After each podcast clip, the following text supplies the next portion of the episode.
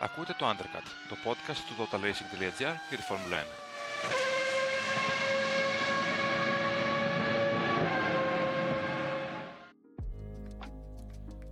Και εκεί που περιμέναμε δύο αγώνες για να τελειώσει η χρονιά Χρήστο ήρθε η Βραζιλία με ακόμα έναν τρομερό αγώνα με έναν αγώνα που μοιάζει πολύ σε προηγούμενους που έχουμε δει στην πίστα του Ιντερλάγος και, και έδωσε τροφή για να έχουμε να συζητάμε μέχρι του χρόνου το, τον αγώνα στο Μπαχρέιν.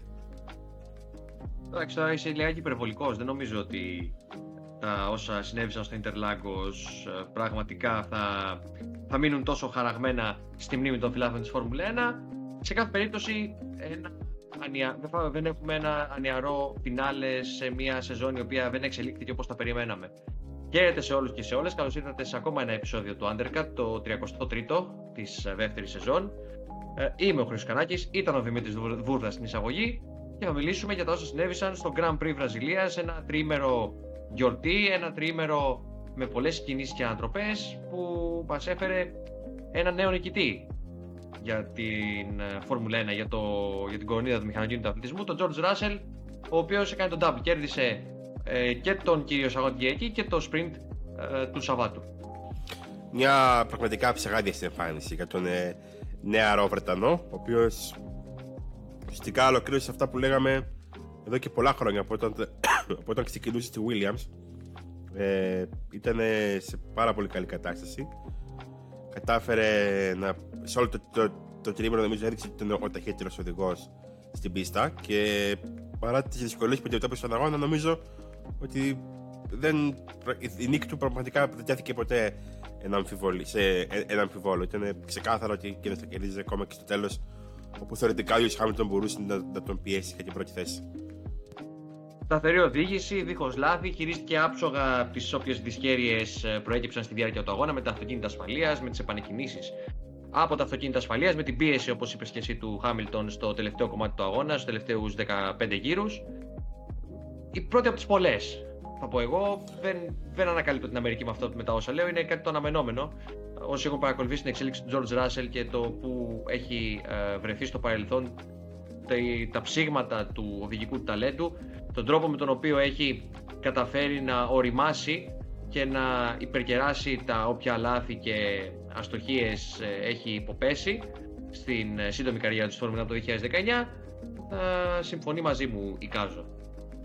Ε, ναι, νομίζω και εγώ ότι ο Ράσελ. Ε, μη σου πω ότι άργησε κιόλας να πάρει την πρώτη του νίκη. Είχε κάνει αρκετούς αγώνες ήδη στη Φόρμουλα 1. Ε, αλλά αυτό δεν λέει κάτι, έτσι. Ε, είναι ένας οδηγός ο οποίος έχει πάρα πολύ μέλλον μπροστά του και νομίζω ότι και το γεγονός ότι έχει την πρώτη του κόντρα με έναν οδηγό της κλάσης του Λιούι Χάμιλτον και της ε, πολύ μεγάλης ιστορίας που έχει ο, Βρε, ο Βρετανός ε, και τον έχει βγάλει νικ, νικ, νικ, νικητή. Ε, κάθε άλλο παρά ε, κακό του κάνει. Δηλαδή είναι ένας οδηγός ο οποίος πήγε για τεχνία στα, στα βαθιά φέτος και όχι απλά κολύμπησε. Νομίζω ότι είναι ξεκάθαρα νικητής στη φετινή μου κόντρα. Εντάξει, κόντρα. Είναι, είναι, βαρύ, είναι λίγο βαρύ τώρα να χρησιμοποιούμε το, το συγκεκριμένο όρο, θα πω εγώ. Ίσως το αναμέναμε με τους ε, δυο τους ε, στην ε, Mercedes, αλλά η πορεία γενικότερα των Γερμανών φέτος και οι χαμηλές τους πτήσεις δεν είναι τυχαίο ότι φτάσαμε στον 21ο αγώνα της ε, σεζόν για να κατακτήσουν την πρώτη τους νίκη. Μάλλον ε, έχει αναστείλει αυτή την κόντρα για το μέλλον. Πάντως ε, στην Βραζιλία δεν είδαμε ε, ιδιαίτερες αντεγκλήσεις ανάμεσά τους παρότι ο Χάμιλτον δυνητικά είχε την, την ευκαιρία να τον απειλήσει περισσότερο στη διάρκεια του αγώνα ειδικά στο τέλος και να επιχειρήσει κάποιο προσπέρασμα οι σχέσεις μεταξύ τους είναι καλές για την ώρα. Οι Mercedes, όσο και αν, ε, όσο και αν, βρίσκονται, όσο και αν βρίσκονται κοντά στην ε, Ferrari, ε, βαθμολογικά δεν νομίζω ότι τους ενδιαφέρει και τόσο πολύ η δεύτερη θέση. Αντικειμενικά, ο λόγος για τον οποίο ε, συνέχισαν να εξελίσσουν το μονοθέσιό τους μέχρι και τον προηγούμενο αγώνα ουσιαστικά έγκυται στις αδυναμίες που εκδηλώθηκαν στο ξεκίνημα της σεζόν και στο πόσο πίσω βρέθηκαν εν συγκρίση με τον ανταγωνισμό. Ε, δεν θα διαφωνήσω και ε, δεν ξέρω αν αξίζει να σταθούμε τώρα στην πρόοδο που έχει κάνει η Mercedes ε, μέσα στη χρονιά και πώς κατάφερε από τις ε, παταγώδεις αποτυχίες του πρώτου μισού της σεζόν να φτάσει σε ένα 1-2 που φάνηκε μάλλον πάρα πολύ εύκολο ε, στον αγώνα της Βραζιλίας. πω ότι θέτει τον τόνο για το τι θα ακολουθήσει το 2023, Δημήτρη. Είναι ξεκάθαρο ότι η Mercedes έχει αφήσει πίσω της τις ε, δύσκολες στιγμές που πέρασαν, ελπίζουν οι ίδιοι οι ανεπιστρεπτοί. Πλέον το 23 θα είναι πίσω εκεί που ανήκουν, πίσω στην κορυφή, πίσω στη διεκδίκηση των πρωταθλημάτων. Ήταν, ήταν παράτερο, αν θέλεις, ε, για μια ομάδα του Βεληνικούς και του επιτελείου που διαθέτει η Mercedes, είτε σε επίπεδο στελεχώνεται σε οδηγικό επίπεδο. Η Russell και Hamilton είναι ε, βάσει ταλέντου ίσως και το κορυφαίο οδηγικό δίδυμο αυτή τη στιγμή στη Φόρμουλα 1. Ε, συνολικά ως πακέτα, ε, από όπου και να το πιάσουμε. Δεν, ε, είναι η φυσική εξέλιξη των πραγμάτων. Έχουμε να δούμε πολύ όμορφα πράγματα το 23 και κλειστέ μάχες. Ελπίζουμε. Ελπίζουμε. Τώρα, πίσω από το γιο Mercedes έγινε, χωρίς να μην αφορά και το γιο Mercedes, αφορά το Hamilton, έγινε ένας κακός χαμός. Και ο κακός χαμός ξεκίνησε από τον πρώτο γύρο με ένα τρακάρισμα μεταξύ Ρικάρδο και Μάγνουσεν. Αυτό δεν χρειάζεται να ασχοληθούμε πολύ. Χρήστο, κάθε ποινή του Ρικάρδο, έτσι. Ναι, τρεις θέσεις ε, για τον ε, Αυστραλό ε, στον τελευταίο αγώνα στο Abu Dhabi. Πάνε και ο τελευταίος του αγώνας μέχρι νεοτέρας τουλάχιστον στη Φόρμουλα 1.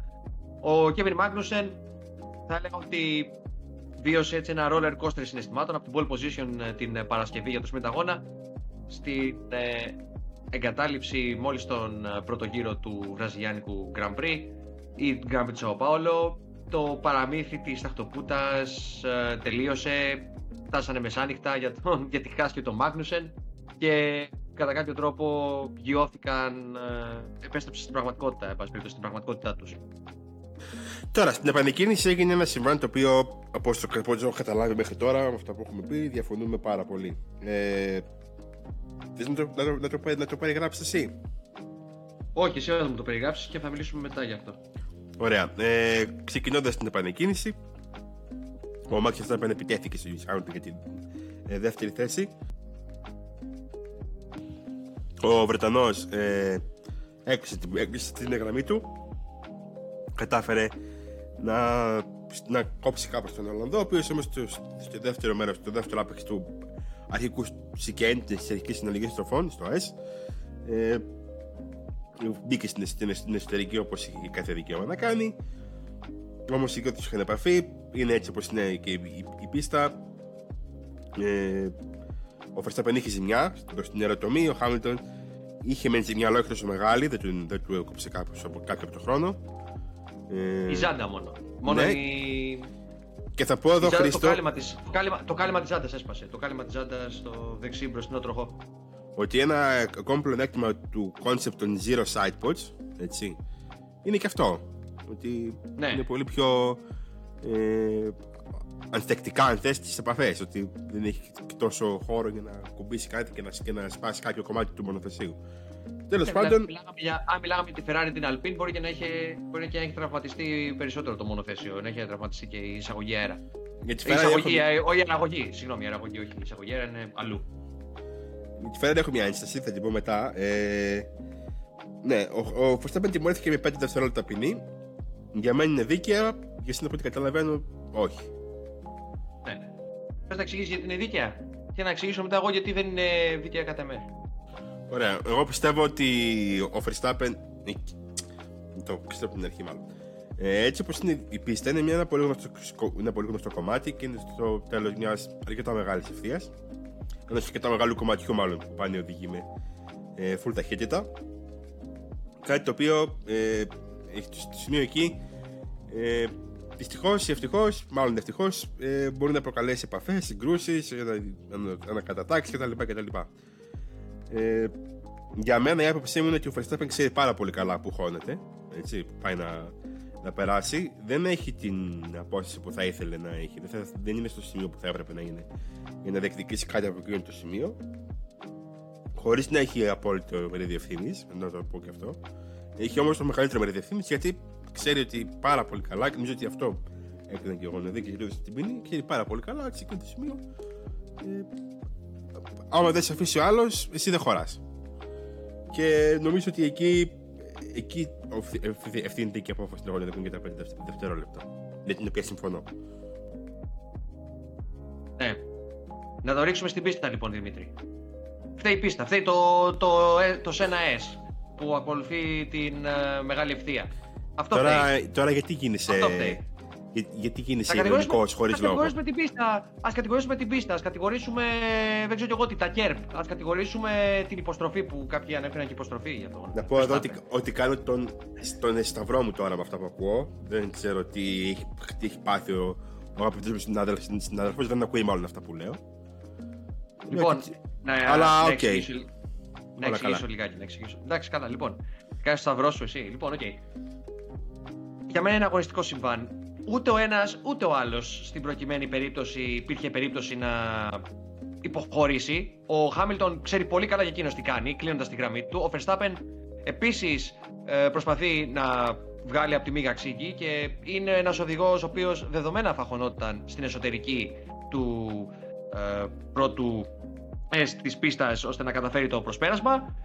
Αν θέλεις να ανατρέξουμε και σε περιπτώσεις στο παρελθόν όπου αντίστοιχα οδηγοί έχουν βρεθεί πλάι-πλάι στο ίδιο σημείο, θα έχεις παρατηρήσεις και εσύ Δημήτρη και φαντάζομαι και όσοι μας ακούτε ότι οι οδηγοί που βρίσκονται από την εξωτερική ε, δίνουν λίγο χώρο, μπορούν και δίνουν την ε, δυνατότητα ε, στον ε, οδηγό που βρίσκεται στην εσωτερική να έχει ένα πεδίο να στρίψει. Ο Χάμιλτον έχει κλείσει πολύ καλά τη γραμμή του. Ο Verstappen πράγματι χώνεται, πράγματι επιδιώκει κάτι παράτολμο, όμως δεν έχει και χώρο να στρίψει. Και στριμώγεται στην εσωτερική, στο κέρμ.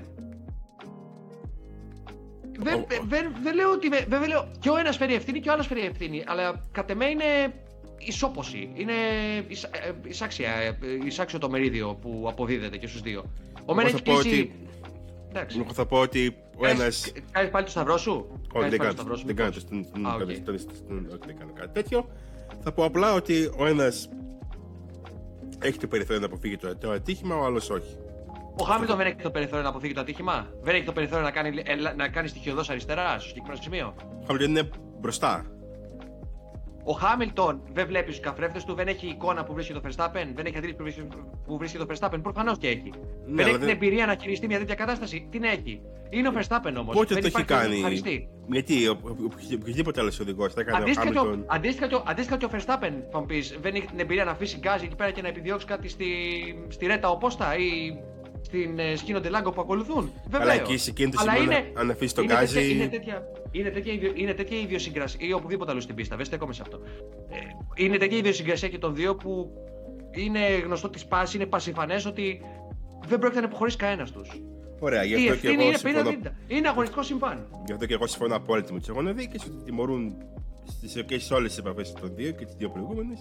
Τιμωρούν αυτόν που μπορούσε να κάνει κάτι για να, να κάνει μάλλον τα περισσότερα για να αποφύγει το α- ατύχημα. Γιατί Δεν, δεν συμφωνώ. Δεν συμφωνώ. εντάξει, και, ο, οκ. και, ο Χάμιλτον, και ο Χάμιλτον θα μπορούσε να κάνει αντίστοιχα λίγο πιο αριστερά. Και ο Verstappen θα μπορούσε να μην είχε χωθεί στην εσωτερική και να εκβιάσει τόσο πολύ το προσπέρασμα. Σύμφωνοι. Αλλά για μένα είναι 50-50 Δημήτρη. Οκ, διαφωνούμε, αλλά οκ. εντάξει, Ε, ωραία. δεν- Τώρα, το έτερο Τι, συμβάν. κο- ε, ε, περίμενε, πριν, πριν, πριν πάμε παρακάτω. Τι μάχες θέλουμε στη Φόρμουλα 1 ακριβώς, Δημήτρη; Χάμιλτον ε, πώς ήταν, με τον, ε, με τον Verstappen ε, πέρσι στο Abu Dhabi. Πολύ ωραία μάχη. Τι όχι. Το, την απάντηση την έχεις δώσει εσύ σε μεταξύ μας κουβέντα μετά το τέλος του αγώνα. Θέλουμε μάχες σαν το Russell Verstappen στο sprint του Σαββάτου. Έτσι ακριβώς. Ναι, Ναι. πάρα πολύ ωραία Ή μάχη. και, ή και, ή και, Χάμι- ή και Hamilton Verstappen, όπως είπες εσύ στο Abu Dhabi. Αυτό όμως δεν σημαίνει απαραίτητα ότι ε, κάποιος από τους δύο οδηγούς δεν χρειάζεται σε ορισμένες περιπτώσεις να υποχωρεί. Εγώ κατηγορώ και το Verstappen με αυτόν τον τρόπο, Δημήτρη. Ότι δεν είναι τόσο συγκαταβατικός σε περιπτώσεις. Περισσότερες από το Hamilton, θα πω εγώ. Το Hamilton υπάρχουν στιγμές, έχουν υπάρξει στιγμές στο παρελθόν όπου okay, έχει συνενέσει σε περιστάσεις όπου έχει δώσει σκληρές μάχες και δεν καταφέρνει, εν πάση περιπτώσει, το, το μέγιστο δυνατό. Βέβαια ο Verstappen είναι 25 χρονών και ο Χάμιλτον είναι 38, 37, πόσο είναι. Το έχει λιγότερο. Όσο Ε, είναι. εντάξει, και ο Verstappen, ναι, και ο Verstappen έχει 7 χρόνια εμπειρία στη Φόρμουλα 1, 8. Είναι 8 είναι 8 Ναι. συγγνώμη, εντάξει, δεν, δεν είναι. Εντάξει. Τώρα, Δεν είναι νέος. δεν είναι νέος, όχι δεν είναι νέος. Τώρα το, το τρίτο συμβάν, το πρώτο γύρο, ήταν ανάμεσα στον ε, Λάντο Νόρο και τον Σάρλ Λεκλέρκ. Εκεί νομίζω ξε- ξεκάθαρη ευθύνη του Βεβαίως. οδηγού τη McLaren. Και νομίζω ότι ο Νόρι εκτό από μια πιο βαριά ποινή, επειδή ήταν πολύ ελθεκτική, αποδείχθηκε πολύ ελθεκτική η Ferrari στην επαφή της με τις μπαριέρε. Γιατί αν εγκατέλειπε ο, ο Λεκλέκ εκεί, νομίζω ότι έπαιρνε 10 δευτερόλεπτα κάτι τέτοιο τέλος πάντων. Αποτελεί τώρα σοβαρά αυτό κριτήριο στις αποφάσεις των αγωνοδικών, αν ο οδηγός ο οποίος ε, ε, πληγώνεται περισσότερο από μια σύγκρουση καταφέρει και συνεχίζει τον αγώνα. Ε, πιστεύω ναι. Είναι- Α, είναι- πιστεύω είναι- ότι αποτελεί κριτήριο. Δικαιολογημένα; Δικαιολογημένα για σένα, Δημήτρη; Ναι, δικαιολογημένο. Γιατί άλλο το να Δικαιολογημένα. φας... ε. Καλά, Ναι. εντάξει, εντάξει, εντάξει. Άλλο το να. Γιατί ας πούμε, η επαφή Όχι. του Ρικάρντε με τον Εντάξει. Τσινόντα δεν είναι τόσο διαφορετική. Άλλο και όταν δεν καταλείπει τον αγώνα. Τον πετάει εκτός πίστα. Ναι. Και εκτός αγώνα. Δηλαδή. Και... Οι ποινές, οι ποινές πρέπει να είναι ίδιες για όλους. Πρέπει να, έχουν, ναι, πρέπει να υπάρχουν ίσα μέτρα και σταθμά. Τελεία και παύλα. Τι σημαίνει, εμέ- δεν με ενδιαφέρει εμένα αν ο οδηγός εγκαταλείπει ή συνεχίζει τον αγώνα. Τι, σημαίνει- αν, αν ο Λεκρέκ έχει σκάσει με λίγο διαφορετική κλίση στον τοίχο, θα έχει εγκαταλείψει στο σημείο. Ναι. Ε, ε, μιλάμε για, για, για διαφορές και ε, που δεν έχουν σημασία ιδιαίτερη βέβαια στο κοινό. Για, Επειδή για σε το κοινό, ακούω, όμως, επειδή σε ακούω έχουν γεμάτο σημα- νεύρα, έχουν σημασία. Χρήστο, επειδή σε ακούω γεμάτο νεύρα, Ναι. Χρήστο, να σου πω ότι Ναι. δεν είναι τωρινό παράδειγμα το πώς εφαρμόζεται μια ποινή, το πώς γίνεται μια ποινή με βάση την κατάληξη του, του αντίπαλου οδηγού. Έτσι. Δεν είπα εγώ κάτι τέτοιο. Το, ξε- το ξέρω ότι είναι. δι- Δημήτρη, όλη τη χρονιά μιλάμε για παθογένειες ε, στο σύστημα απονομής των ε, ποινών, ε, στον τρόπο που συμπεριφέρονται οι αγωνοδίκες και αφορούν αυτά παθογένειες ετών. Αυτές δεν προσπαθούμε να επιλύσουμε για να βρούμε μια ισορροπία, εν πάση περιπτώσει. Ναι, απλά σου λέω Ωραία, ότι εγώ, εγώ σου- εγώ σου- σου απαντώ. Ε, μου φαίνεται πολύ λογικό το να, μπε- να μπαίνει ποινή ανάλογα με το ε, αποτέλεσμα. Δηλαδή, αν όλα σε κατέληψε ή όχι. Δηλαδή, οκ. Τι να κάνουμε. εντάξει. Παρακάτω. Τώρα, ε, το έτερο, αφού τε, έγιναν όσα έγιναν μετά στον αγώνα ε, και πρωτού πιάσουμε πε, πε, περαιτέρω αναλύσεις το έτερο θέμα που θέλω να σχολιάσουμε αρκετά χρ- φίλε μου Χρήστο είναι το, τα όσα έγιναν με τη Red Bull στους τελευταίους γύρους του αγώνα όπου ο Σέρχιο Πέρες έχει τη μάχη που έχει με τον Σάλεκ για τη δεύτερη θέση ο Leclerc τερ- τερμάτισε ε, πίσω από τον Κάρλος Σάρτ στην Τιάρτη, οι δύο Ferrari για μένα δικαιολογημένα δεν, αλλα- δεν προέβησαν σε αλλαγή θέση καθώς ο Αλόνσο καραδοκούσε από πίσω. Και δεν είναι η πρώτη φορά που η Ferrari μπορούσε να χάσει θέση από τον Αλόνσο επειδή πήγε να κάνει μια επιλογή στρατηγικής. Ε, και για μένα σωστά έκανα γιατί δεν είναι και μια ομάδα η οποία μπορεί να κάνει εύκολα κάτι τέτοιο. Όχι από πλευράς της μόδια, από πλευράς εκτέλεσης. Να σου το πω έτσι. Ε, στην Red Bull ο, Πε- ο Πέρες διεκδικούσε λοιπόν να πάρει δύο ακόμα βαθμούς περνώντας το Verstappen ο οποίος τον είχε προσπεράσει πριν για να κυνηγήσει τον Αλόνσο ήταν ξεκάθαρο ότι ο Αλόνσο δεν θα έδινε τη θέση του εύκολα και δεν την έδωσε εύκολα ο, ο, ο Verstappen μπήκε στο DRS μόλις τον τελευταίο γύρο και την αρκετά μακριά για να επιχειρήσει κάτι ο Verstappen όμως δεν έκανε τίποτα και μετά είπε ότι μην μου ζητήσετε ξανά να κάνω κάτι τέτοιο ο Πέρες με τη σειρά του είπε δείχνει ποιος είναι. Μετά στις δηλώσεις είπαν ότι το θέμα ξεκαθαρίστηκε, αλλά διέκρινε μια έντονη επικρία στη δηλώση του Πέρε που ανεβήκαν και χθες στο site. Θέλεις να... Θέλεις να το πιάσουμε από, το... από την κατάληξη από τη... ή, να... ή να δούμε τη μεγάλη εικόνα, Δημήτρη; Πες ό,τι θες. Ό,τι θέλω, ε. Ποιος περίμενε από το Verstappen ειλικρινά τώρα να υποχωρήσει σε αυτό το σημείο, να δώσει τη θέση έτσι απλόχερα στον Πέρες; Αντικει... Αντικειμενικά, ποιος το περίμενε; Δεν νομίζω ότι όποιος περίμενε το Verstappen να δώσει τη θέση του έχει εικόνα του τι έχει κάνει ο Verstappen στην καριέρα του, όχι μόνο στη Red Bull και στην Toro Rosso, όλα αυτά τα χρόνια που βρίσκεται στο σπορ. Δηλαδή, εγώ, δεν, εγώ ήμουν 100% σίγουρος ότι ο Verstappen θα έμεινε, έμεινε εκεί που έμεινε, ακόμα και αν δεν είχε γίνει, ακόμα και αν είναι ο πρώτος του αγώνας με, την, με τον Πέρες πίσω του. Είναι, υποκριτικά, είναι υποκριτικό αυτό που συμβαίνει. Δηλαδή, γε, ως γελίο. Βρήκανε πάτημα, βρήκε πάτημα το ευρύ κοινό ε, από τη Red Bull, η οποία αντικειμενικά είχε τον χειρότερο της αγώνα μέσα στο 2022, Δημήτρη. Στη Βραζιλία, στο Interlagos, από όπου και αν το πιάσεις. Να σχολιάσουν ποικιλοτρόπο στην ε, συμπεριφορά της ομάδας απέναντι στους οδηγούς της και του προκειμένου το, το χαρακτήρα και την προσωπικότητα του Max Verstappen, ο οποίος έχει δείξει δείγματα γραφής. Δεν μπορώ να καταλάβω για ποιο λόγο ε, κάποιοι ε, διατρανώνουν την οργή τους για τα όσα έλαβαν χώρα στο Ιντερλάγκος. Δεν ξέρω, χάνω τα, χάνω τα λόγια μου. Δεν έχω, δεν έχω λόγια να το εκφράσω αυτό που, που νιώθω αυτή τη στιγμή. Ok, okay, είναι η κορυφαία ομάδα αυτή τη στιγμή. Είναι ο κορυφαίος οδηγός αυτή τη στιγμή στο grid της Φόρμουλα 1. Πήρε πολύ εύκολα τον δεύτερο συνεχόμενο του τίτλο. Επειδή λοιπόν συνέβησαν όλα αυτά ε, στην Βραζιλία, πρέπει να σταυρώσουμε την ομάδα. Είναι η Red Bull μια ομάδα με ξεκάθαρη διάρθρωση, νούμερο 1 και νούμερο 2. Τι κι αν ο Πέρες είχε ανάγκη τους βαθμούς για να αποκτήσει ένα μικρό έστω προβάδισμα έναντι του Leclerc βαθμολογικά για τη δεύτερη θέση στο πρωτάθλημα των οδηγών. Ο Verstappen ερχόταν από πίσω, έκανε το δικό του αγώνα, αντιμετώπισε τις δικές του δυσκολίες. Δεν υπήρχε ούτε μία στο εκατομμύριο να χαριστεί τόσο εύκολα στο νομό σταυλό του. Δεν. Ε, όταν άκουσα τις εντολές της Red Bull στον Περέζ, ο οποίος αρχικά να πούμε χάρισε τη θέση του στον Verstappen ε, στο τελευταίο κομμάτι του αγώνα, στους τελευταίους 12-13 γύρους. Όταν ανέφεραν στο Μεξικανό μέσω του, ασημα... του ασυρμάτου ότι θα σου τη χαρίσει πίσω τη θέση ο Max, ήμουν 100% βέβαιος ότι κάτι τέτοιο δεν πρόκειται να συμβεί. Για κανένα νομίζω, λόγο. Νο, νομίζω ότι η συντριπτική πλειοψηφία των ανθρώπων περίμεναν ότι ο Verstappen θα τη θέση πίσω. Ωραία, ε, εφόσον, εφόσον ισχύει αυτό Δημήτρη, για ποιο λόγο εξήγησε μου αυτή την οργή που αποτυπώνεται ε, στα σχόλια και τις αντιδράσεις του κοινού. Βρήκαμε ε... να πούμε. Τους δόθηκε πάτημα με την ε, αντίδραση του Verstappen στο τέλος, με την αιτιολόγηση που έδωσε για τις ε, κινήσεις του. Ναι, βρήκαμε, βρήκαμε, βρήκαμε παπά να θάψουμε 5-6. Συμφωνώ απόλυτα. Μα το θέμα είναι ότι ε, ο Πέρες, ο ίδιος ο Πέρες, σαν, σαν οδηγός, δεν έχει ποτέ δώσει ναι, στον Verstappen το δικαίωμα να, να τον κρίνει ως εισάξιο. Δηλαδή, πέραν το ότι ο Verstappen είναι το νούμερο ένα στη Red Bull, πέραν το ότι είναι αδιαφιλονίκητος ως ο ηγέτης της ομάδας και όχι μόνο επειδή είχε τα αποτελέσματα και χωρίς να είχε τα αποτελέσματα πάλι νούμερο ένα θα ήταν. Αυτή είναι η σχέση του με τη Red Bull. Ε, δεν έχει πει ποτέ, δεν έχει, δεν, δεν, δεν το έχει κάνει σε άλλες και άλλες περι, περι, περιπτώσεις αυτό. Εντάξει, αυτή είναι πιο εξάφθαλμη ίσως, αλλά ε, γι' αυτό είναι και αυτός που είναι, θα πω. Δηλαδή, ε, για να τα βάλεις με το Hamilton και με τη Mercedes στην, στην προηγούμενη εποχή της Φόρμουλα 1 και να βγεις νικητής όπως βγήκε νικητής, πρέπει να, να, να το έχεις και λίγο μέσα αυτό το. Δεν θέλω να πω κολοπεδαρισμό, αυτό το αίσθητο ότι, ότι δεν, χαρίζω, δεν χαρίζω τίποτα σε κανέναν όσο και αν το αξίζουν. Δεν έχω να προσθέσω κάτι άλλο, Δημήτρη, γύρω από αυτό το συμβάν και δεν πρόκειται εννοείται να σχολιάσουμε.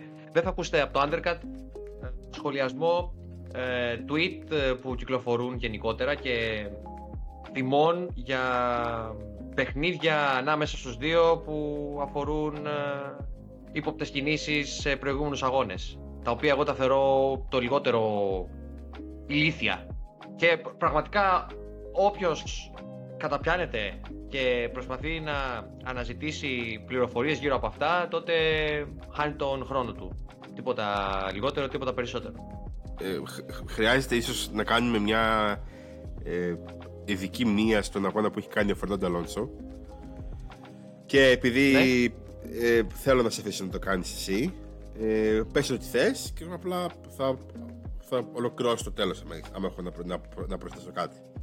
Δεν έχω να πω και πολλά. Θα είμαι φιδωλός ως προς τον ε, Αλόνσο και την απόδοσή του στην ε, Βραζιλία. Όσες φορές ο Ισπανός φέτος έχει καταφέρει να κάνει τέτοιου είδους αγώνες απροβλημάτιστου, ε, δίχως κάθε λογή ζητήματα, παίρνει το μέγιστο δυνατό.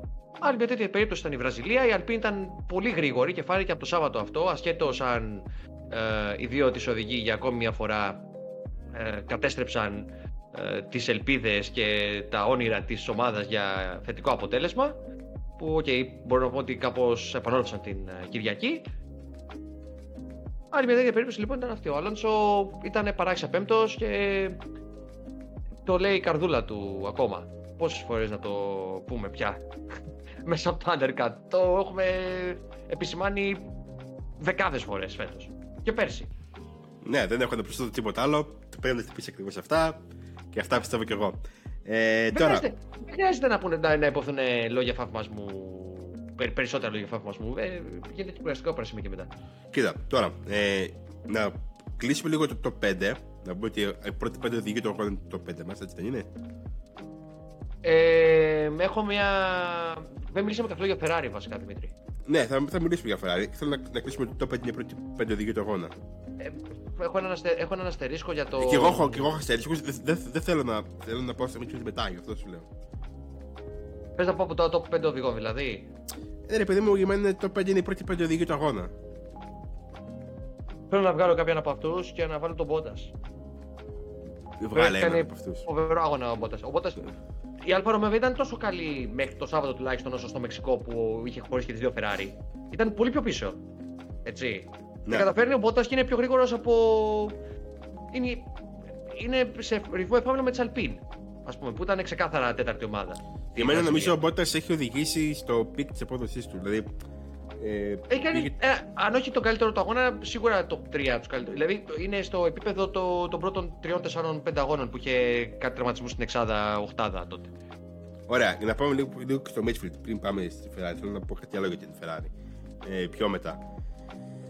Ε, νομίζω ότι στη φάση που είναι τώρα το Midfield από τις θέσεις 5 έως 9, γιατί τη Williams την έχω τελείως διαφορετικά ξεχωραμένη τη τελευταία θέση, ε, είναι το αποτέλεσμα εξαρτάται λίγο και από, από συγκυρίες που πάνε πέρα από το, την ικανότητα του κάθε οδηγού ή το, την ε, ε, δυναμική του ή την απόδοσή του στη, συγκεκριμένη- στη μέρα του αγώνα.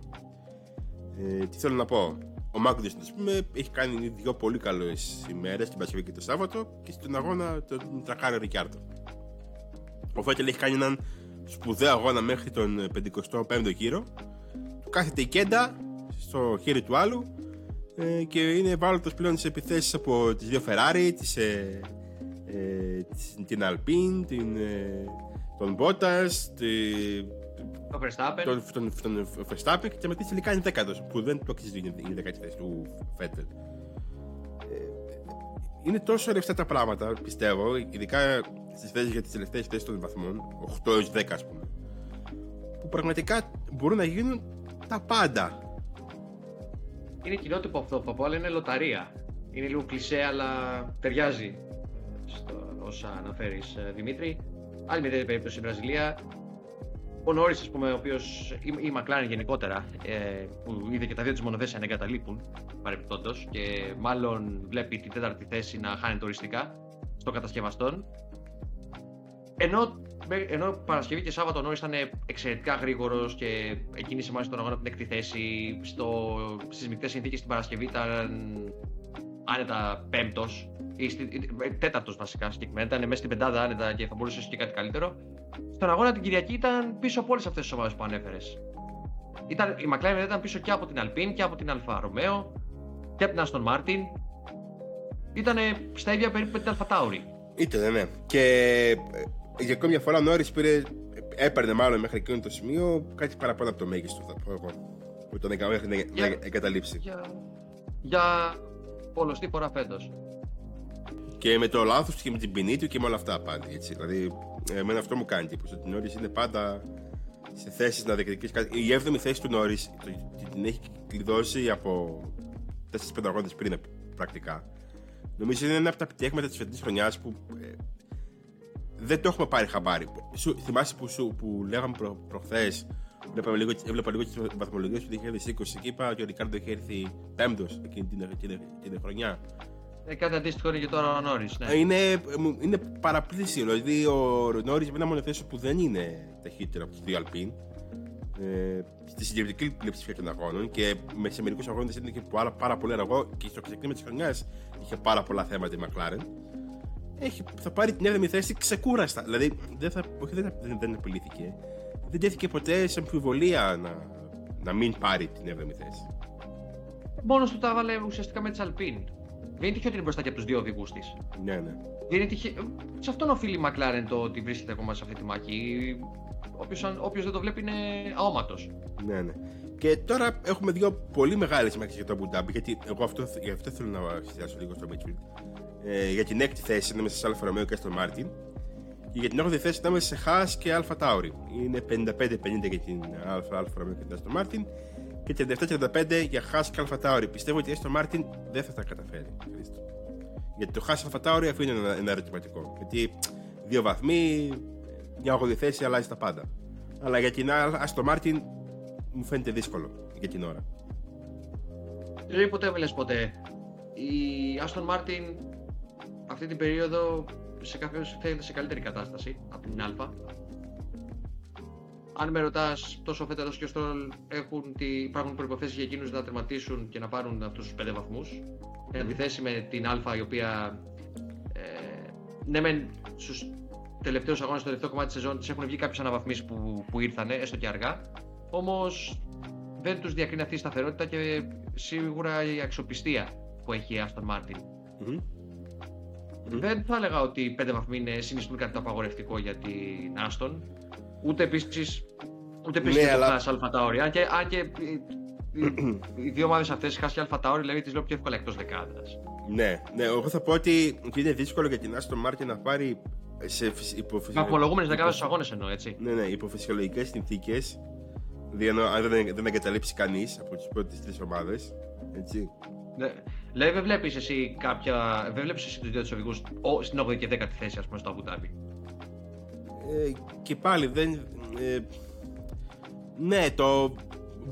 Δεν λέω ότι, ότι αποκλείεται. Λέω ότι δεν έχουν και οι δύο οδηγοί τη σταθερότητα. Βασικά, όχι να το πω Έχουμε δει πάρα πολλές φορές φέτος την Άστο Μάρτιν από θέσεις που μπορεί να δώσουν πάρα πολλούς βαθμούς να μην παίρνουν τους πρώτου αναλόγους. Και το είδαμε και στην Βραζιλία. Ενώ αντίστοιχα, ναι, ενώ αντίστοιχα παίρνουν ε, τους βαθμούς που τους έχουν φέρει αυτή τη στιγμή ξεκινώντας από αρκετά πίσω. Ναι, ναι. Σε αγώνες καρμανιόλα.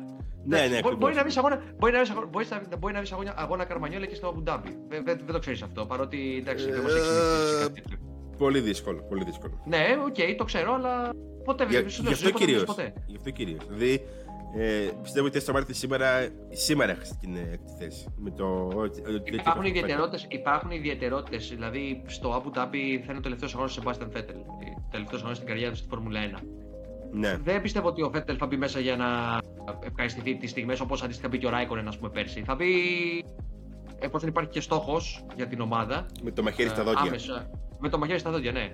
Ναι, και εγώ το πιστεύω, το, πιστεύω, αυτό. Το πιστεύω. Αλλά είναι τόσο αυτά τα πράγματα εκεί πέρα που βλέπω διάφορα. Και άλλη μάχη που έχουμε να ε, πούμε, γιατί πλέον ο George Russell, βέβαια, άμα κερδίσει και ο Πέρες, δηλαδή με τον, με τον, με τον Πέρες δεν τερματίσει τον αγώνα, ε, θα ισοβαθμεί με τους ε, δύο μέχρι τώρα μονομάχους και αν θυμάμαι καλά, γιατί η μνήμη μου δεν μου παίζει πολλά άσχημα παιχνίδια τώρα τελευταία, ότι ο... Σου παίζει, όχι δεν σου παίζει, σου παίζει άσχημα παιχνίδια. Εγώ πρέπει να το επικαλεστώ αυτό. Εγώ, εγώ έχω αυτό το πρόβλημα, ναι. Αυτό λέω, η μνήμη μου δεν. Ναι, τέλος πάντων. Είναι ότι ε, σε νίκες, αν κερδίσει ο Ράσελ, θα έχει δύο νίκες, έτσι. Ο Πέρες έχει δύο νίκες επίσης. Έχει κερδίσει το Μονακό Μάλιστα. και έχει την Σιγκαπούρη. Αν δεν κάνω, ναι. δεν κάνω λάθος. Έτσι, δεν κάνω λάθος. Όχι, όχι. όχι, όχι. Ε, ο Λεκλέρκ πόσες νίκες έχει; Τρεις. Τρεις. Άρα ο Λεκλέκ στην ισοβαθμία. Μπαχρέιν, Αυστραλία, Αυστρία. Αυστρία, ναι. Άρα ο Λεκλέκ στην ισοβαθμία έχει το πλεονέκτημα απέναντι στους ε, δύο. Ναι. Ε, ναι. Άρα ο, ο, ο Ράσελ τυπικά το μόνο που μπορεί να καταφέρει είναι η τρίτη θέση. Να το πούμε και έτσι. Αχα. Ε, η μάχη για τη δεύτερη θέση όμως νομίζω θα παίξει πολύ σημαντικό ρόλο. Χωρίς να είναι, είναι κάτι ουσιώδες έτσι. Για μένα δεν είναι καθόλου ουσιώδες το ότι θα μάχουν, θα μάχουν για τη δεύτερη θέση. Αλλά για τους ίδιους μπορεί να είναι, να το πω. Ναι, θα θέσω Α, μιλάμε για το Leclerc και τον Πέρε ή για το Ferrari Mercedes; Η Leclerc με τον, το Leclerc με τον Πέρε. Τώρα για τη Mercedes πρέπει να. Δεν είναι απίθανο.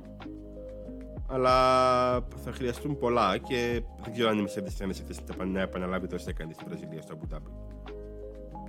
Ε, ούτε και εγώ το πιστεύω αυτό. Ε, να σου πω κάτι τώρα για το γόητρο και μόνο μετράει η δεύτερη θέση. Επικοινωνιακά δηλαδή θα πλήξει περισσότερο τον Leclerc αν δεν τα καταφέρει έναν οδηγό ο οποίος σε κάποιο, σε κάποιο σημείο της ζωής ήταν διεκδικητής του πρωταθλήματος. Ήταν μπροστά στην βαθμολογία και με μεγάλη διαφορά κιόλας κάποτε. Μου φαίνεται πάρα καιρό. πολύ τρομερό ότι ναι, είχαν δείξει ένα. Δείξανε στο, στο, στο sprint, νομίζω, πριν το, πριν το sprint, ένα γράφημα της μάχης Leclerc Perez στην εξέλιξη του πρωταθλήματος. Και είναι τρομερή μάχη. Είχε απίστευτε εναλλαγέ. Είναι, κοντά, είναι, είναι, είναι κοντά από την αρχή. Ναι, είναι είναι στους 5-10 βαθμούς από την Ολλανδία και μετά. Και πηγαίνουν συνεχώ. Περνάει ένας δεύτερος καλός τρίτος. Είναι συνεχίσει να κατατάξεις, που είναι κάτι το οποίο δεν είναι και πολύ συνήθε. Πρέπει να μιλήσουμε για Ferrari, για το τι κάνανε στην Interlagos. Ναι, θέλω να πω για τη Ferrari ότι μου έκανε εντύπωση ότι λειτουργήσαν πάρα πολύ καλά σαν ομάδα. Για μένα πήραν παραπάνω από το μέγιστο από αυτό που περίμεναν νομίζω και οι δύο. Καλά, δεν λέω μετά που τράκαρο ο Leclerc. Λέω το μέγιστο από αυτό που όταν ξεκινούσε ο αγώνας. Έτσι, το 3-4 δεν πιστεύω ότι ήταν κάτι. Αυτό που ίσως τους στεναχωρεί είναι ότι πήραν 3-4 και αυτό τους ήταν οι δύο Mercedes. Πώς θα, φέρνει, πώς θα φέρνει η ζωή, ε, Δημήτρη; Πώς θα ναι, φέρνει... δηλαδή έχουν κάνει τον καλύτερο τους αγώνα εδώ και αρκετό καιρό. Και Άνετα. πολύ καιρό. Ε, άνετα, και οι δύο δηλαδή, από, από, από, την Αυστρία, παρότι στην Αυστρία δεν, δεν είχαν τερματίσει και οι δύο, από την Αυστρία θυμάμαι, έχω να δω τη Ferrari τόσο καλή. Και Χωρίς... πολύ καλό ρυθμό. Ναι. Και πολύ καλό ρυθμό γενικότερα, βέβαια. Πολύ καλή στρατηγική, πολύ καλά pit stop. Κυρίως που είναι κάτι. Τα, πιο... τα καλύτερα pit stop από όλους. Ναι. Δηλαδή στο 2-1 με 2-3 παίζανε όλα τα pit stop που κάνατε και τα 4 ή 5 πόσα ήταν. Και τους έκατσε και 11 αυτών και έκατσε στον αγώνα που ήταν ταχύτερη όλων οι Mercedes. Δηλαδή. Θα είναι και να σε θέλει μερικές φορές. Τέλος πάντων, ε, για τη Ferrari δεν έχω να πω πολλά. Αυτό που θέλω να πω είναι ότι ε, για ακόμη μια φορά. Έπεσαν πάνω, έπεσαν πάνω, τους, έπεσαν πάνω τους την Παρασκευή μετά όσα έγιναν στις κατακτήρες δοκιμές με τον Leclerc. Αλλά εντάξει, κάπως κάπως το μαζε, κάπως μαζεύτηκε η κατάσταση την Κυριακή. Ε, αυτό ζημιώσανε, ας πούμε. Αυτό που θέλω να πω είναι ότι θέλ, δεν, δεν μου αρέσει καθόλου στις αντιδράσεις του κοινού έτσι, ότι δεν έχει αναγνωριστεί καθόλου το πώς η Ferrari έχει ένα μονοθέσιο φέτος το οποίο είναι ανταγωνιστικό δηλαδή, Ok, okay, ο Λεκλέρ για μένα δεν είναι μα... ματήρα πρωταθλητή ακόμα. Θέλει πολύ δέσιμο, θέλει πολύ σφίξιμο. Και γύρω του και ο ίδιος προσωπικά. Ε, ο Σάινθ έχει βελτιωθεί και φέτος αρκετά στο, μετά το μέση της σεζόν, όπως και πέρσι. Να πούμε εδώ. Ε, αλλά ε, νομίζω ότι υπάρχει μια εικόνα προς τα έξω ότι φέρει είναι ένα ρδέλο. Το, το, το είπες, ε. Ναι. Ε, Χωρίς να ισχύει απόλυτα. Δηλαδή η αλήθεια είναι λίγο στη μέση.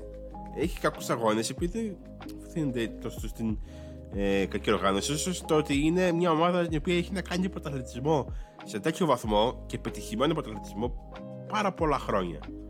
Δηλαδή η Red Bull το. Η, ναι. η, Red Bull το 2009, ας πούμε, που έκανε την πρώτη χρονιά πρωταθλητισμού, ήταν πολύ κακή. Η Mercedes μπήκε με ένα ταχύτερο μονοθέσιο το 2014 και το 16 που είχε ένα, ε, μέχρι το 16 που είχε ένα ταχύτερο μονοθέτημα, πιο μονοθέτημα με πάρα πολύ μεγάλη διαφορά. Γιατί το 17 ε, είμαι λίγο, είναι λίγο διαφορετικά τα πράγματα με την Ferrari. Ε, μέχρι το 16 δεν έχει απειληθεί και έχει αγώ... δηλαδή το 16, το 15 πάλι λίγο να τερματίσει δεύτερο ο Φέτελ ας πούμε που, ε, ε, ναι δεν είναι, δηλαδή δεν είναι ότι είναι, ήταν μια ομάδα η οποία μπήκε και θέση πρωταθλητισμό και ήξερε τι έπρεπε να κάνει Θυμάμαι πάρα πολλέ περιπτώσεις που όταν οι Mercedes αγχωνόταν και βλέπαμε παραδείγματα καταστροφής τραγέλαφου ξέρω, μέχρι πολύ πρόσφατα, μέχρι το 19 ας πούμε. Δημήτρη, να σου πω κάτι. Αν θυμάσαι στα πρώτα επεισόδια της σεζόν, ήταν ένα ζητούμενο αυτό το οποίο είχαμε επισημάνει. Το πώς ε, μετά τις μετά τις πρώτες νίκες τη Ferrari έτσι, και τη διαφορά που είχε ανοίξει τον το Leclerc. Ναι. Και η Ferrari στο κατασκευαστών. Ήταν ένα ζητούμενο το πώς θα κατάφερνε η ομάδα η διοίκηση της ομάδας, τα στελέχη της ομάδας να διαχειριστούν το βάρος της ευθύνης και το βάρος της επιτυχίας που ανέκυψε. Δεδομένα απέτυχαν να αντέξουν ναι. την πίεση αυτή που υπάρχει στο υψηλότερο επίπεδο ανταγωνισμού και συναγωνισμού. Δεν ξέρω αν αυτό όμω. Αυτό δικαιολογημένα. δικαιολογημένα. Δικαιολογημένα ως ένα βαθμό. Δικαιολογημένα ως ένα βαθμό. Εντάξει, γιατί μετά από ένα, σημείο και μετά έγινε, κουραστικό, έγινε κουραστική η κατάσταση με τη Ferrari. Δεν λέω, και δεν έχω κάνει. Δεν έχω, δεν έχω, έχω κάνει τραγικά λάθη, αλλά έχουν κάνει και πάρα πολύ σοβαρά λάθη και, και χοντρά λάθη. Αλλά η εικόνα, ρε παιδί μου, σε αγώνες που ε, έχουν ρυθμό και τα πάνε καλά είναι πολύ καλή. Δηλαδή η Ferrari σήμερα είναι πολύ καλή ομάδα. Καλά, το βασικότερο επίσης το οποίο έχει περάσει προς τα έξω λανθασμένα, θα το επισημάνω αυτό και το τονίζω, με κεφαλαία γράμματα το λανθασμένα, ότι η Ferrari είναι μια, ένα μονοφυσί το οποίο φτύρει υπέρμετα τα ελαστικά. Αυτό ισχύει από το καλοκαιρινό, από το καλοκαιρινό, από το καλοκαιρινό διάλειμμα και μετά. ε, και την εφαρμογή της τεχνικής διεκτήβας για τα πατώματα. Εκεί Ναι. η Ferrari νομίζω ότι Ναι, ναι. αν, αν, ήδη, αν ήδη είχαν χάσει το παιχνίδι ε, ψυχολογικά με τα όσα έγιναν μέχρι και την Ουγγαρία, εκεί δόθηκε η χαριστική βόλτα, μπήκε το κιασάκι στην τούρτα και αυτό συνετέλεσε στην ε, όποια απώλεια σε απόδοση και ε, το κλείσιμο της ψαλίδας με τη Mercedes και το άνοιγμα αντίστοιχα με τη, το άνοιγμα της ψαλίδας ε, με τη Red Bull, από τη Red Bull. Έτσι είναι, έτσι είναι. Ε, τώρα, ε, να πούμε για, την, ε, για, τον, για τον χειρότερο δρόμο και την χειρότερη ομάδα, Χρήστο. Και να κλείσουμε σιγά σιγά. Ντάνια Ρικιάρντο και χειρότερη ομάδα η Williams, από τη Williams δεν πειράζει. Ε, Williams γιατί πραγματικά σε ένα σημείο τις είχαμε χάσει. Δηλαδή, ο Άλμπον κάτι, κάπου τον είδαμε, κάτι έκανε. Δηλαδή, ήταν κάπου εκεί στο... Μέχρι ένα σημείο και 12 Δεν σχολιάσαμε, δεν σχολιάσαμε το εξής. Δεν σχολιάσαμε το εξής. Κάτι το οποίο δεν ξέρω αν πολύ το έχετε παρατηρήσει. Εμείς πάντως βλέποντας τον αγώνα το σχολιάζαμε και υπόθηκαν και διάφορα. Ο Yuki Tsunoda ε, στην επανεκκίνηση ή μάλλον στην τελευταία περίοδο αυτοκίνητου ασφαλείας, 15 γύρω πριν το τέλος, ε, έχει δεχτεί γύρω έτσι. Βρίσκεται μαζί με τους ε, Latifi και Albon ανάμεσα στους πρωτοπόρους. Οι δύο Williams δέχονται την εντολή από το Race Control να ε, πάρουν το γύρο πίσω και να επιστρέψουν τον ίδιο γύρο με τους πρωτοπόρους και ο Τσουνόντα ε, στην περίπτωση του Ιάπων αυτό δεν συμβαίνει. Και ο Τσουνόντα, ε, ο Βίσμηρο Τσουνόντα ε, γίνεται βορρά στις επιθέσεις των υπολείπων και αναγκάζεται να κάνει στην άκρη με τον αγώνα του να καταστρέφεται οριστικά και αμετάκλητα σχεδόν το σημείο. Θε να μας δώσεις την άποψή σου, Δημήτρη, και έτσι, την οπτική σου γύρω από το θέμα αυτό. Δεν είναι άποψη. Ε, Είναι ένα bug του συστήματος. Μια ανομαλία η οποία ε, δείχνει και το πώς ότι δεν μπορεί να είναι όλο αυτό μετωπιμένα. Πρέπει να υπάρχει κάπου ανθρώπινος παράγοντας. Έτσι, δεν μπορεί να είναι όλα. Μα είναι, είναι δυνατό. Ε, θα σου πω κάτι. Υπάρχει race control, σωστά. Υπάρχει VAR, το οποίο ελέγχει τρόπον την AVAR, έτσι. Το οποίο Ξέρεις, ελέγχει. μισά, μισά, μισά, μισά, μισά. μισά. Είσαι σίγουρος ότι, ότι υπάρχει βαρ. Είσαι σίγουρος; Υποτίθεται. Υποτίθεται ότι υπάρχει VAR, έτσι είχε ανακοινωθεί και έτσι έχει θεσμοθετηθεί. Τώρα δεν ξέρω αν υπάρχει. Εγώ Δεν, πιστεύω. ε, δεν έχω αποδείξεις. Απτές αποδείξεις απτές αποδείξεις δεν έχω επί τούτου, αλλά δεν είναι δυνατόν να υπάρχει ένας άνθρωπος ο οποίος παρακολουθεί την εξέλιξη του αγώνα. Έτσι. Ή Μιλάμε για περίοδο αυτοκίνητου ασφαλείας. Ναι. Να μην έχει παρατηρήσει το που βρίσκεται ο Τσουνόντα και να μην παρέμβει με κάποιο τρόπο στο σύστημα. Μα το έχουμε, πα- Πέρασε, το, είχα- πέρασε και, ένα- πέρασε και ένα το εύλογο διάστημα έτσι μέχρι να. το είχαμε, το είχαμε παρατηρήσει πόσα άτομα την ώρα του αγώνα. Δηλαδή αποκλείεται να. Ε, να μην το πήραν χαμπάρι και οι ίδιοι. Απλά δεν μπορούσαν να κάνουν κάτι, ίσω. Τι μπορούσα να κάνω κάτι; Πώς γίνεται, πώς γίνεται να μην μπορούσα να κάνω. Πώς γίνεται αυτό που λες; Έλατε, Πώς γίνεται να μην μπορούσα να κάνω κάτι; έλατε. Πώς γίνεται; Λοιπόν, ε, συμφωνώ με αυτά που είπες για τους χειρότερου οδηγούς και για το θέμα του του Τσουνόντα. Επόμενος αγώνα της τελευταία χρονιάς το Abu Dhabi και νομίζω Χρήστο ότι Ναι. Βλέποντας και το γενικό κλίμα μέχρι που θα επικρατεί αυτό, αυτό το, αυτή την εβδομάδα με όσο έχουν γίνει στη Red Bull ότι θα είναι ένας πιο ενδιαφέρον αγώνας από ό,τι περι, περιμέναμε. Μπα. Μπα. Δεν θα το έλεγα. Εγώ θα επικαλεστώ και θα επαναλάβω όσα ανέφερε ο Φερνάντο Αλόνσο μετά τη σύγκρουσή του με τον Οκόν στο, στο sprint το Σάββατο. Οκ, Και ο Νόν Νοήτο. οκ, το ακούω. Ε, θα ήθελες να είχαμε sprint στο, στο Abu Dhabi, Χρήστο; Όχι, ποτέ, ποτέ, ποτέ. Ποτέ. Ποτέ. Γιατί νομίζω ότι αν μια πίστα μπορεί να δικαιολογήσει το, τα όσα λέγονται για το sprint, αυτή είναι η Βραζιλία, έτσι. Ότι το καλύτερο sprint από όσα έχουν ε, λάβει η χώρα μέχρι στιγμής. Έκτο ήταν, αν δεν κάνω λάθος αυτό. Το χρόνο θα έχουμε αντίστοιχα έξι και με διαφορετικό format. Εξαρτάται Μη σου κάποιες. πω και- μη σου πω και τα στο δύο- format. Μη σου πω και τα δύο καλύτερα sprint που έχουμε δει στη Φόρμουλα 1. Είναι και Ε, Καλά, τώρα δεν δεύτερη συγκρίνεται, δεν συγκρίνεται, δεν συγκρίνεται το, το φετινός sprint στη Βραζιλία, δεν συγκρίνεται με κανένα άλλο. Ναι. Οκ, μπορεί το, το επόμενο να είναι το αντίστοιχο περσινό. Να πω ένα ενδιαφέρον χαρακτηριστικό στατιστικό το οποίο είχα στο μυαλό μου να το αναφέρω, αλλά δεν. Έτσι, στο άκυρο, δεν πειράζει. Θέλω να το πετάξω, ρε φίλε.